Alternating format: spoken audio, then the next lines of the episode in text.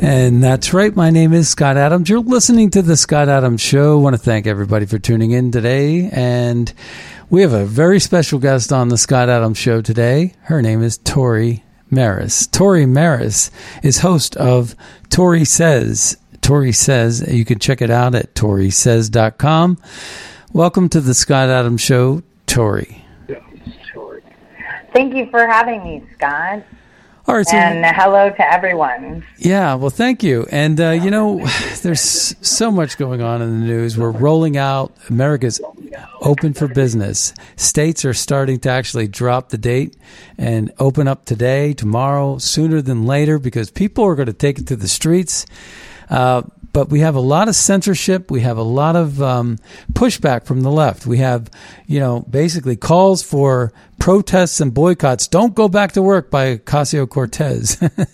But you also have the Republicans that want to get back to work. You got those two doctors in California that got completely banned from YouTube, and they were featured on Tucker, speaking, you know, truth to power. And you also have a lot of other figures that are being shadow banned and throttled and taken down, and accounts being suspended. And I'm calling on Trump to actually, you know, basically do something about this stuff, because one of the things I've been saying on our show is that at some point when the media gets it wrong, like Trump has said over and over again that with the Nobel Prize, with the Russian hoax, right? Russia. There was a lot of reporters that ended up getting Nobel Prizes for that. They were 180% wrong. We knew it then. We know it now. And yet they're still allowed to call themselves journalists. At what point does a journalist who gets it wrong so long, so often, and censors, doesn't want to talk about Tara Reade, but wants to talk about Blasey Ford, doesn't want to talk about anything that's favorable to the president but hurts the president, at what point do we consider these media people to be political action groups and not journalists anymore? And we pull their journalism card and we hold them to the same restrictions as a political action corporation. Well, censorship, I mean, you always, the way to fight an enemy per se that is exposing a nefarious agenda is by pulling their tongue out. So it's not something new. I know that Attorney General Barr, this when was it? In February at some point, he had a workshop regarding free speech in the media, and he expressed three things. He expressed that the broad Section 230 immunity poses challenges for the Department of Justice and other federal agencies in certain civil enforcement matters. He also said that, civil tort law can act as an important component to law enforcement efforts, and federal criminal prosecution is powerful, but not necessarily a limited tool that addresses only the most serious conduct. And third, he said, Section 230 immunity is relevant to his efforts, the Justice Department's efforts, to combat lawless spaces online, but his concern was that internet services, under the guise of 230, can not only block law enforcement even when officials have secured a court-authorized warrant, but they also prevent victims from civil recovery. So he was making the point as to how, social media and these tech giants are taking advantage of certain protections that are there for something else, and demonstrating how that can hinder investigations, like into human trafficking, predatory conduct, and other things. So the problem with big tech has always been there. I mean, Laura Loomer filed that lawsuit, $1 billion lawsuit against Facebook, and if you notice, just a couple weeks ago, Facebook's defense was, well, we labored it was dangerous because all our friends did it, which made absolutely no sense. So, I mean, that's part of the spiel, but I'm seeing that we're breaking through that cloud of silence, slowly but surely. People are waking up where there's more people talking about these things than there were last week and the week before that, which is a good thing, right? Because sometimes, showcasing liberties that are taken away,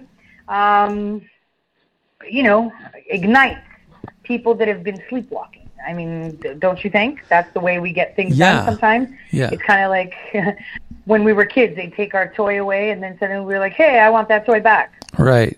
We definitely want our lives back. That's for sure. And as we roll out the red carpet to reopen America, we're also hearing at the same time, a lot of states, seems to be all blue states, are calling for bankruptcy or begging for money, like de Blasio was begging for money. And not only that, but de Blasio's got his wife rolling out the reopening of the city. Hasn't she made enough money? I mean, you wonder what kind of fraud is going to go into that, because she had this other organization that's made billions of dollars and had no requirements to show accountability for her actions. And now she's going to be part and parcel of the Bill de Blasio School of reopening New York City. And he's begging for money. What's that all about? Well, okay, so just a few days ago, I had a little graphic that I made up where it showed Democrat states and red states, supposed red states, right? And so it showed New York, New Jersey, Massachusetts, Pennsylvania, California, Michigan, Illinois, Louisiana, Connecticut, and Maryland. They have a population collectively of 104.8 million, right? And then the Republican, Texas, Florida, Ohio, Arizona, Tennessee, Indiana, Missouri, South Carolina, Alabama, and Oklahoma, they have a population of 103.1 million. So they're kind of similar in population, right? Well, the cases in the blue states were 571,000, and the cases in the red states were only 97, less than one-fifth. And then the deaths in the blue states were 34,500, whereas the deaths collectively we're talking, right, in the red states was 2,500. And I was like, hold on a second. So now we have these blue states with all these deaths and cases asking for a bailout. And I completely enjoyed, I think Monday all I did was laugh, right, at de Blasio, on my show. Because I was like, this is perfect. He was on there begging through Maria Bartiromo's show for money, that he needs a bailout, And this is exactly what I predicted would happen, that if the president came out and assigned the task to all the governors to take control of their own states, since they're sovereign entities, right, and do the whole reopen when they feel it's necessary for their city, for their state, that he would be there to support them. Now, federal funding only comes when it's directly related to coronavirus, right? So why are they asking for bailouts for things that aren't related to coronavirus? And, here they are asking for money for you and me who aren't residents of these states, right, that are begging to bail them out because they're bad money managers and giving away stuff to illegals. It's unacceptable. Right, and we're speaking with Tore Maris. Tore Maris comes to us from toresays.com. Check her out there, and she's famous on Twitter and social media in general. We're going to be talking about this and more after the break. Stay tuned, Tore. We'll be back in a moment. Hold on to your seats. Buckle up for safety. You are now entering another dimension with The Scott Adams Show. And we're back. My name is Scott Adams. You're listening to The Scott Adams Show, and we're joined by Tore Maris. Tore Maris comes to us from toresays.com, and you can check her out on Twitter as well. Welcome back, Tore, and I have a question for you.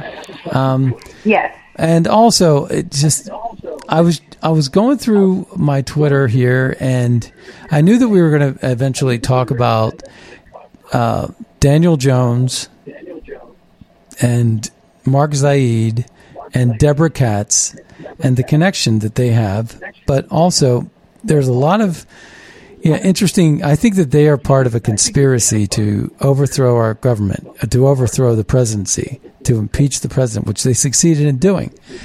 But I got to tell you, I'm reading this. I'm reading this ad by Justin Amash. And it says, we're ready. It's a very well done ad, okay?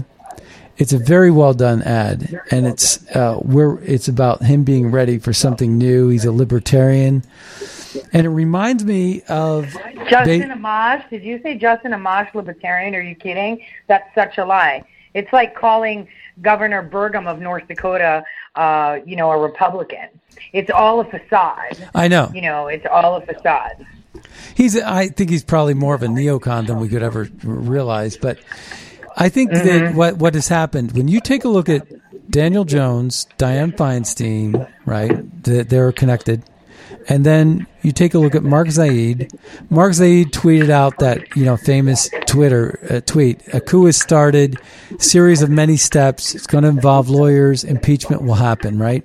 That was January 31st, 11 days after the inaugurational speech of Donald J. Trump. What happened on 10 days after the speech?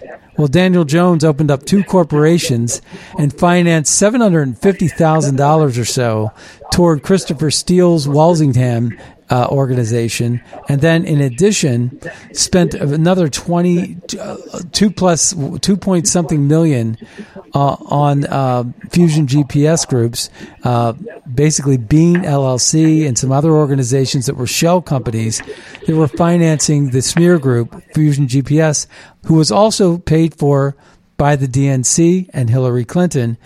And then you got Deborah Katz, the attorney for Blasey Ford, who was also connected with Feinstein and Daniel Jones. And so they were a hit job to try to halt a confirmation of a Supreme Court justice in Kavanaugh by destroying his life. And together, those three resistant lawyers who follow the mantra of resistance. And Daniel Jones is famous for this new movie that's out in Amazon called The Report.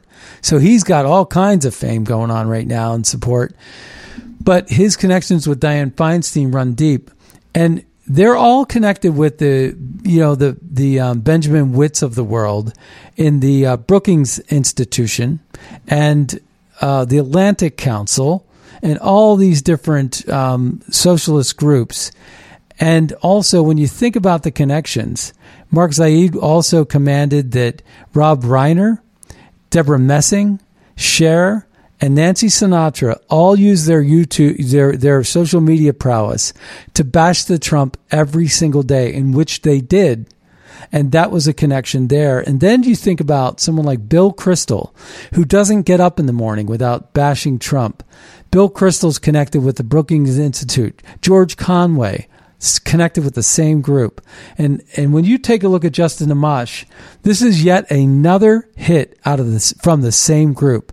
I guarantee you, if you track the money related to Justin Amash, it's going to trace back to that cabal.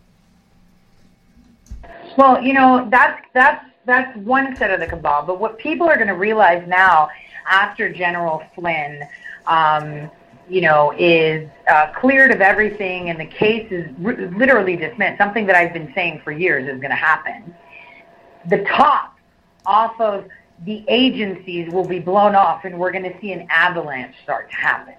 And what people are going to realize is those players, those contractors, those outsiders, and those insiders, those politicians, we're all linked to multiple agencies within our own government that were conspiring to usurp our rights as citizens to elect and maintain the president that we voted for. Agencies. There was only one agency, and it was clear through Peter Strzok's communications, that was not compliant. And they didn't know which agency, because, one thing that people don't understand is the way intelligence agencies are structured. There is a perceived and an actual, right? And the perceived is that we have these 17 supposed intelligence agencies, so with the 17th being the ODNI overseeing all of them. But within those agencies, there are little agencies and operations. And there was one specific operation, one specific agency that they could not detect or find that was working against their plot.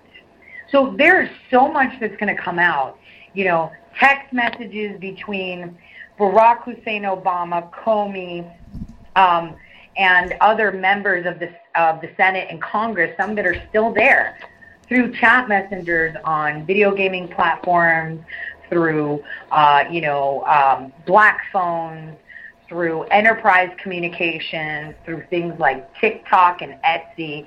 I mean, it's going to be pretty insane. This was all a conspiracy against the people. This is treason at the highest level.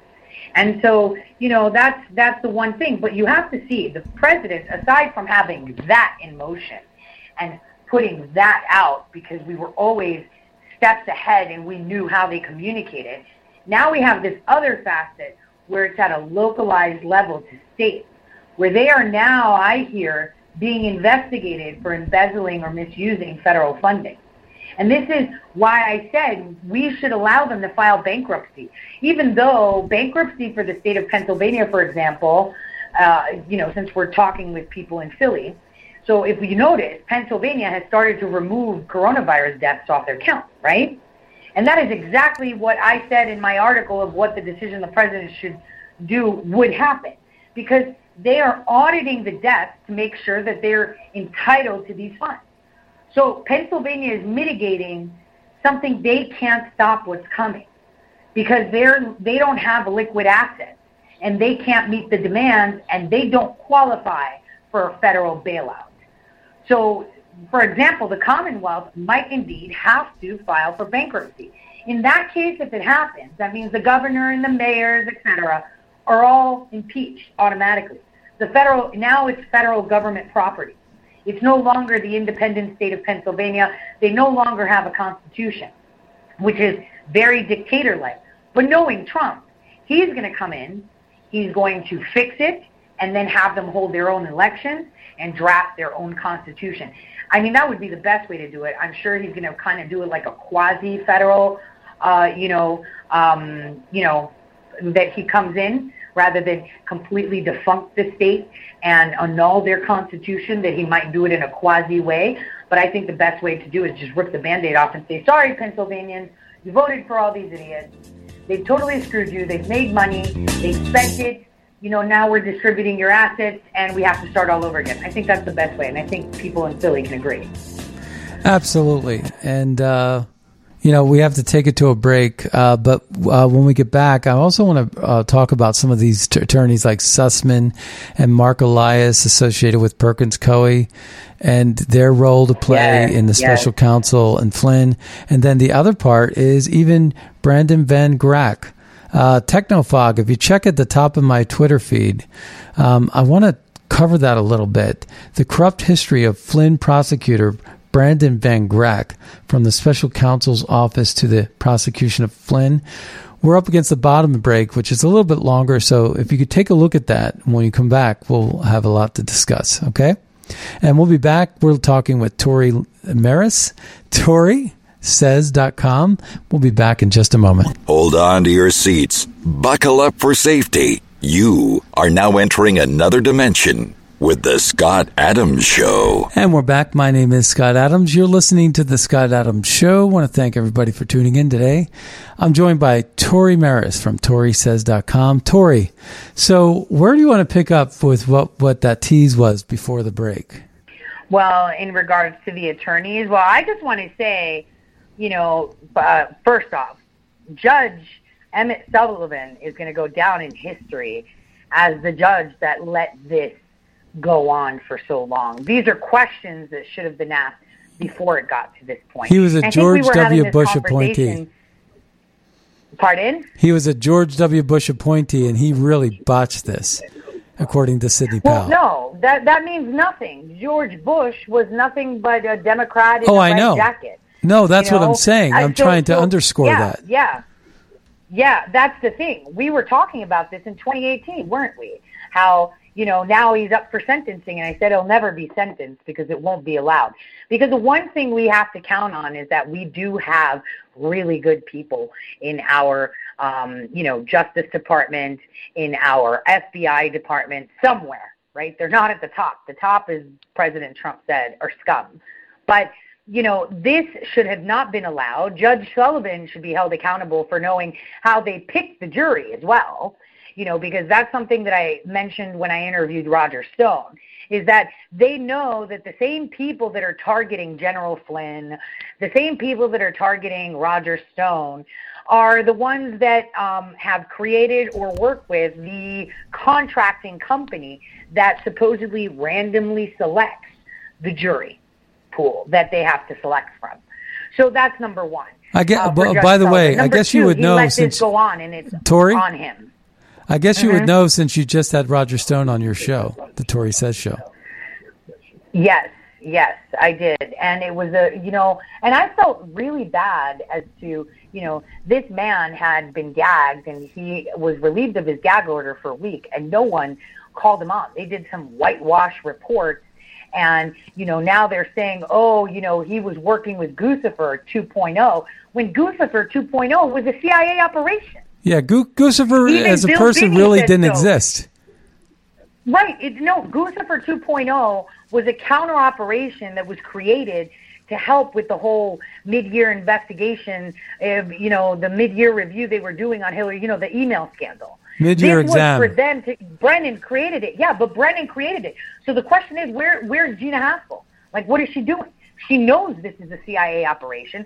She knows that it was created to pick up stragglers and, nab people and put them in boxes. I mean, everybody and their mother knows that there is no Russian Guccifer 2.0. Guccifer 2.0 was created by John Brennan. Yet here we are with corrupt judges, right? And like I said, Judge Sullivan is going to own this. If he has a bench to sit on after this, I am going to be very upset. He should be removed from the bench upon the completion, because all these things he's ordering to do should have been done before they reach sentencing. Well, Amy Berman Jackson's no walk in the park either. And that was Roger Stone's a judge. Well, she can't. She's corrupt. We know this.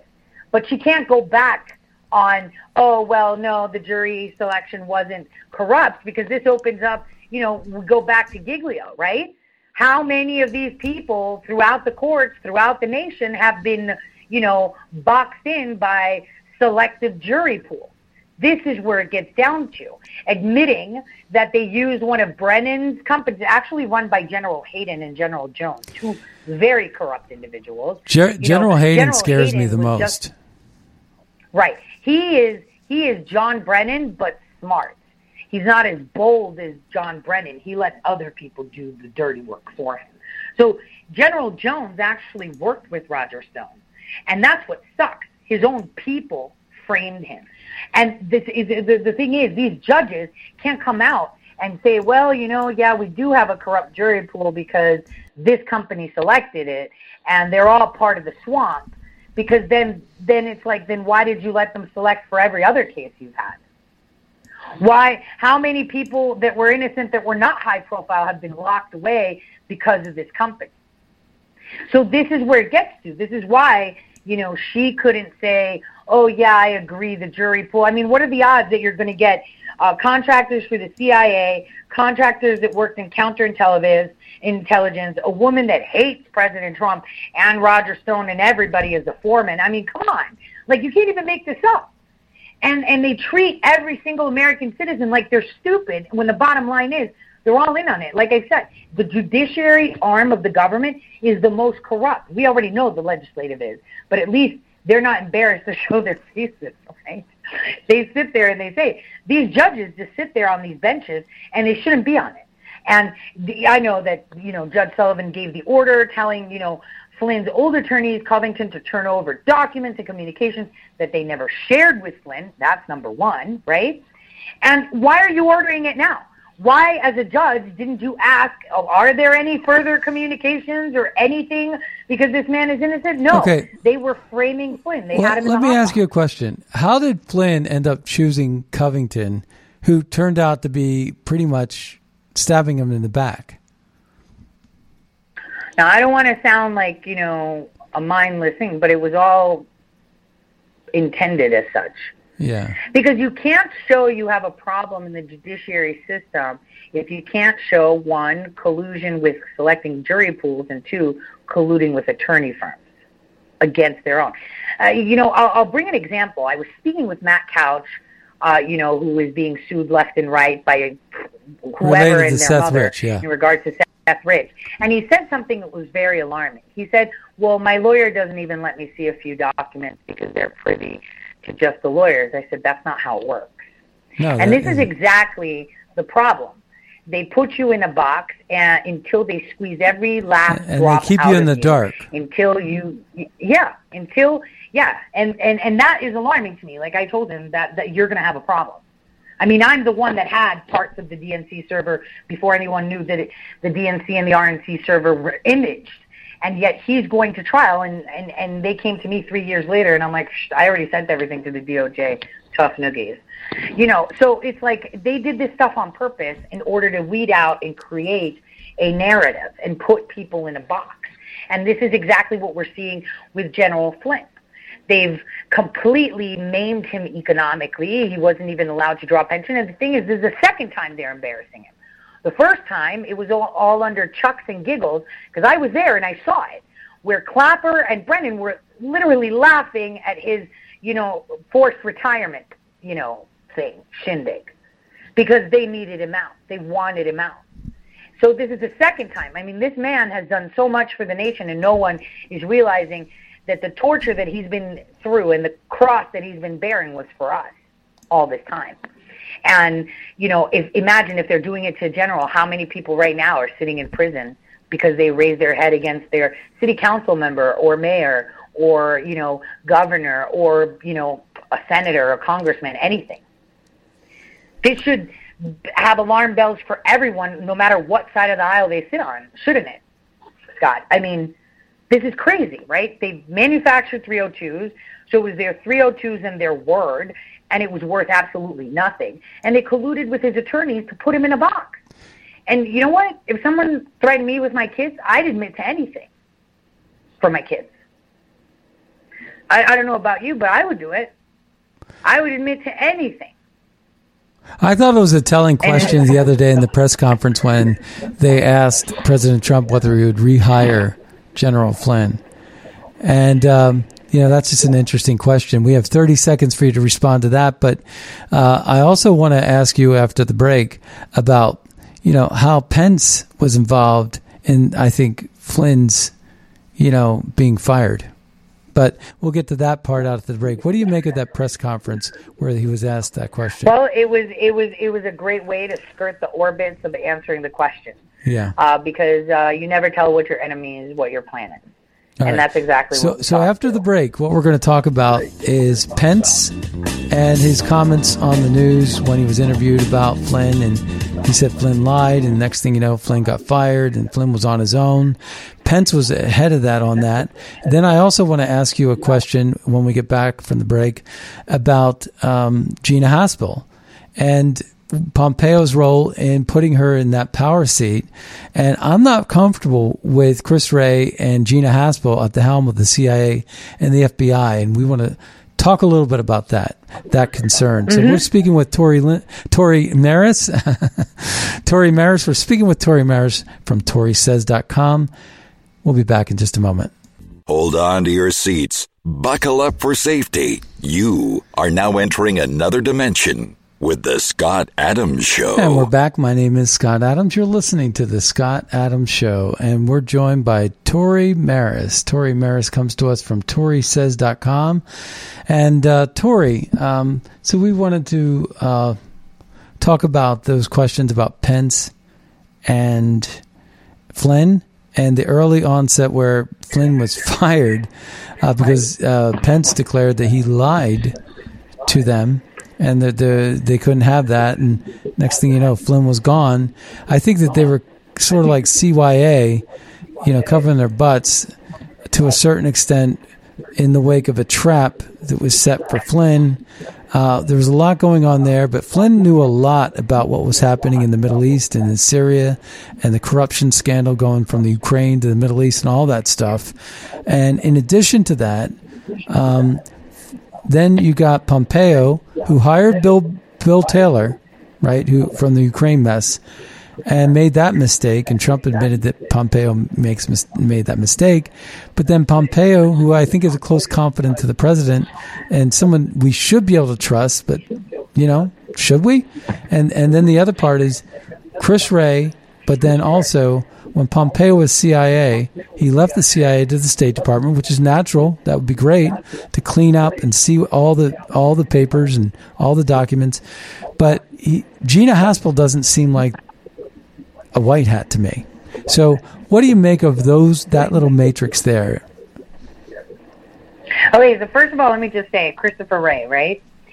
Like, I've been saying this all the time. I don't trust him. But he's withheld a lot of documentation and evidence that could help with this whole Russia hoax and linking people. And he had documentation that exonerates General Flynn, correct?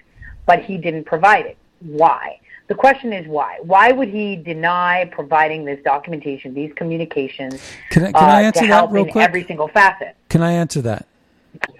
I think yes. I think it's Trump's play to allow Discovery to do the dirty work instead of his administration. That way, his hands are completely clean to the retaliation that's inevitable. He's going to win no matter what.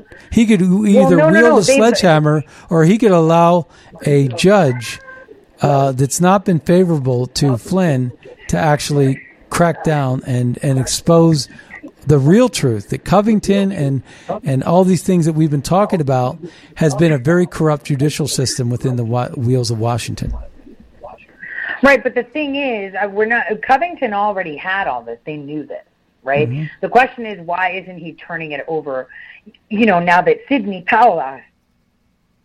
And people are wondering. And I'll tell you why. Because when there is a sealed indictment and a grand jury hearing happening, and these materials are being used for that indictment, he cannot have it made public. So this indicates that this information that he's sitting on is actually part of other investigations. Like a Durham investigation. Occurring. Yes. And this is why he can't turn it in. So this is exactly the guys that he's using on by giving away that all of these things are happening. I mean, a lot of people are like, well, Brennan and Comey and Clinton and all these people, all these people are tweeting. No, none of them know how to tweet, most of them, okay? I mean, they do, but the majority of them have other people tweeting for them. People don't know how many, grand jury hearings are happening at this moment about all this stuff. People forget people like Carlin, right? John Carlin. Yeah. We have Mary McCord. We've got so many moving parts in this Russia hoax just domestically. It's insane. And, when I was telling people, just look at Daniel Jones. He's running point on everything. That's right. And he's connected directly with Dianne Feinstein. I don't know. Where'd you pull him out of the hat? I'm like, okay, because maybe I have some information that I just can't share how I got it, because then, I'll blow my cover and, how I'm sourcing this. But domestically is one. Wait till we hit overseas, because Brennan's little company where he was running point, paying Misfud, Halper, and other spies that were failed, right? These assets are all foreign, and it's all done foreign. Why? Because if it's a foreign operation, guess what? Nobody gets in trouble here. They wipe their hands. I mean, it's tactics 101. I mean, why is it that all espionage assets that we have for the U.S. are being paid by private companies overseas? Because then it's not connected to the government, and it can't be tied as official government activity, even though the government put you there. Make sense? Right. So this now is, let's cut. We got 2 minutes, so I want to cover Gina Haspel as well. Right. She's corrupt. She is so corrupt. I mean, I think she's there just to lead us to where the ant kingdom is. Ants, yeah. They usually, snake lead us to. Snake, if you want to find out where the ant hill is, yeah. You follow an ant. I think that's the strategy here. She scares me. Yeah, that's one figure that scares me. And what do you think is going to happen to her and when this is all said and done? Do you think she's going to have exposure? She was in the center of it. She was in the center of it, sitting at GCHQ, her office right there. Right, she had an office in London that Brennan would also shared. They were together, right? Mm-hmm. They were working hand in glove, they were. Weren't they? And Robert Hannigan from JCHQ and Christopher Steele and probably Daniel Jones and all those attorneys that we've been talking about. All of it's connected because they were all in collusion. They were all helping together. Finance this stuff. Yeah, they were all working together, all of them colluding together against the people. And the thing is, they're not such a big group. We're many, they are few. Right. And it's about to hit the fan. Because as I predicted from 2017, I was trying to push an article on how they've manufactured 302s and they're colluding to put Mueller as the FBI director of secondary counsel. Like, I made that clear. I have that article. I pushed it to the biggest right outlets where they would publish my stuff under their own name or a fake name. And all of them refused because, you know, we had their communications. We had all of that. Single piece of evidence, and yet it's so much conspiring. I mean, think about it. Todd, I was the only one writing about Daniel Jones, the only person. Why didn't anyone pick that up? Why didn't anyone touch it? The evidence was all there. I mean, they could have drawn from the Waldman texts, right? Right, Adam Waldman. To see that he's running point with steel. Yeah. Why didn't anybody point to him? Hey, because they didn't want to. Tori, we ran out of time. But I want to. Oh my gosh. Yeah, I know. Here's the thing. So, Tori, tell us how we can find you on the internet. Well, you can find me at toresays.com or on Twitter at Tori_says. That's Tore_says. And Scott, I think you need to hop on to my show today, and we need to have this combo. I would love to. Yeah. All right, we'll talk about it. Me too. All right, so this Tori Maris comes to us from toresays.com. Check her out. Thank you so much, Tori, for spending time with the Scott Adams Show today. God bless. Thanks for having me. All right, take care now.